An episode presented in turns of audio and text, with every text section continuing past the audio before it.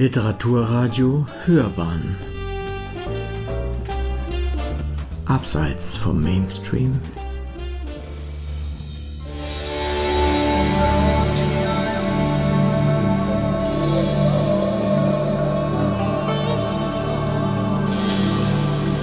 Ein Stein Unbeweglich fließt der Yumana in Jahrhunderten ist sein Silberspiegel braun geworden, wirft das Abbild in den Himmel. Für immer. Fest steht es am Ufer, doch der Wind will es fortwehen, mitnehmen, bläht die Lungen des Subkontinents, um es wegzufegen. Er beschwatzt die Wellen des Flusses, die Köpfe zu heben, das Ufer zu stürmen, ihr Bett zu verlassen. Wütend lecken sie das Weiß von den Mauern, doch strahlender nur bleibt es zurück. Sie suchen den Weg in das Monument dieser ewigen Liebe. Hilflos rufen sie den Staub, und schmirgelnd rast er über den weißen Berg hinweg, um doch nur das Wasser zu färben, den Fluss zu beschweren und das Weiß zum Gleißen zu machen.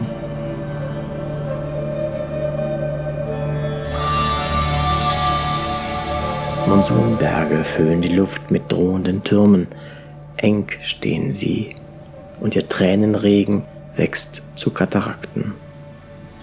Sie peitschen das Mahl mit Tonnen vom Zorn, nun endlich muss es zergehen wie Zuckerwatte im Kindermund. Alle Wasser brennen, die Wächtersäulen hetzen den Schlamm auf zur Drecksarmee, mit braunen Armen umschlingt sie das Grab, doch zu mächtig ist ihre Ohnmacht. Sie rufen die Sonne, den ewigen, schon den Baum marternden Stern. Brandscharfe Klingen schlagen willig auf das Glanzstück der Zeit. Es muss doch fallen, wie aller Menschenreiche, aber marmorweiße Glätte schlägt sie zurück ins All.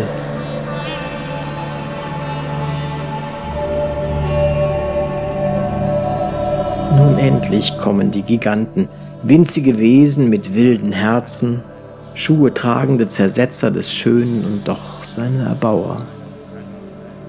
Millionen erscheinen, staunenden Auges und offenen Mundes.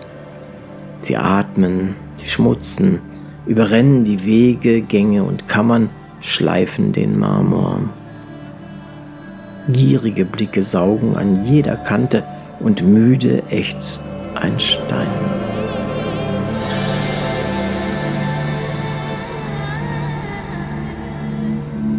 Im Kuppelzenit ist ein winziger Riss.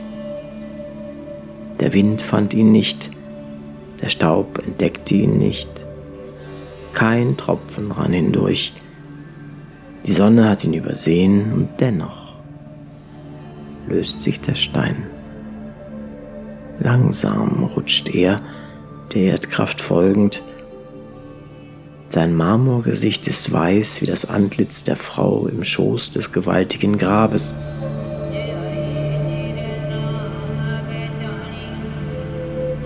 Doch wartet.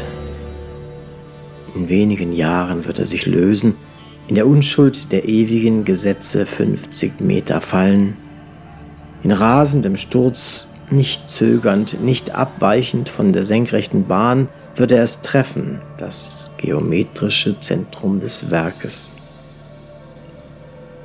Er wird den hölzernen Deckel des Sarges durchschlagen und es zerstören, das unsterblich schöne Gesicht von Mum Taj Mahal.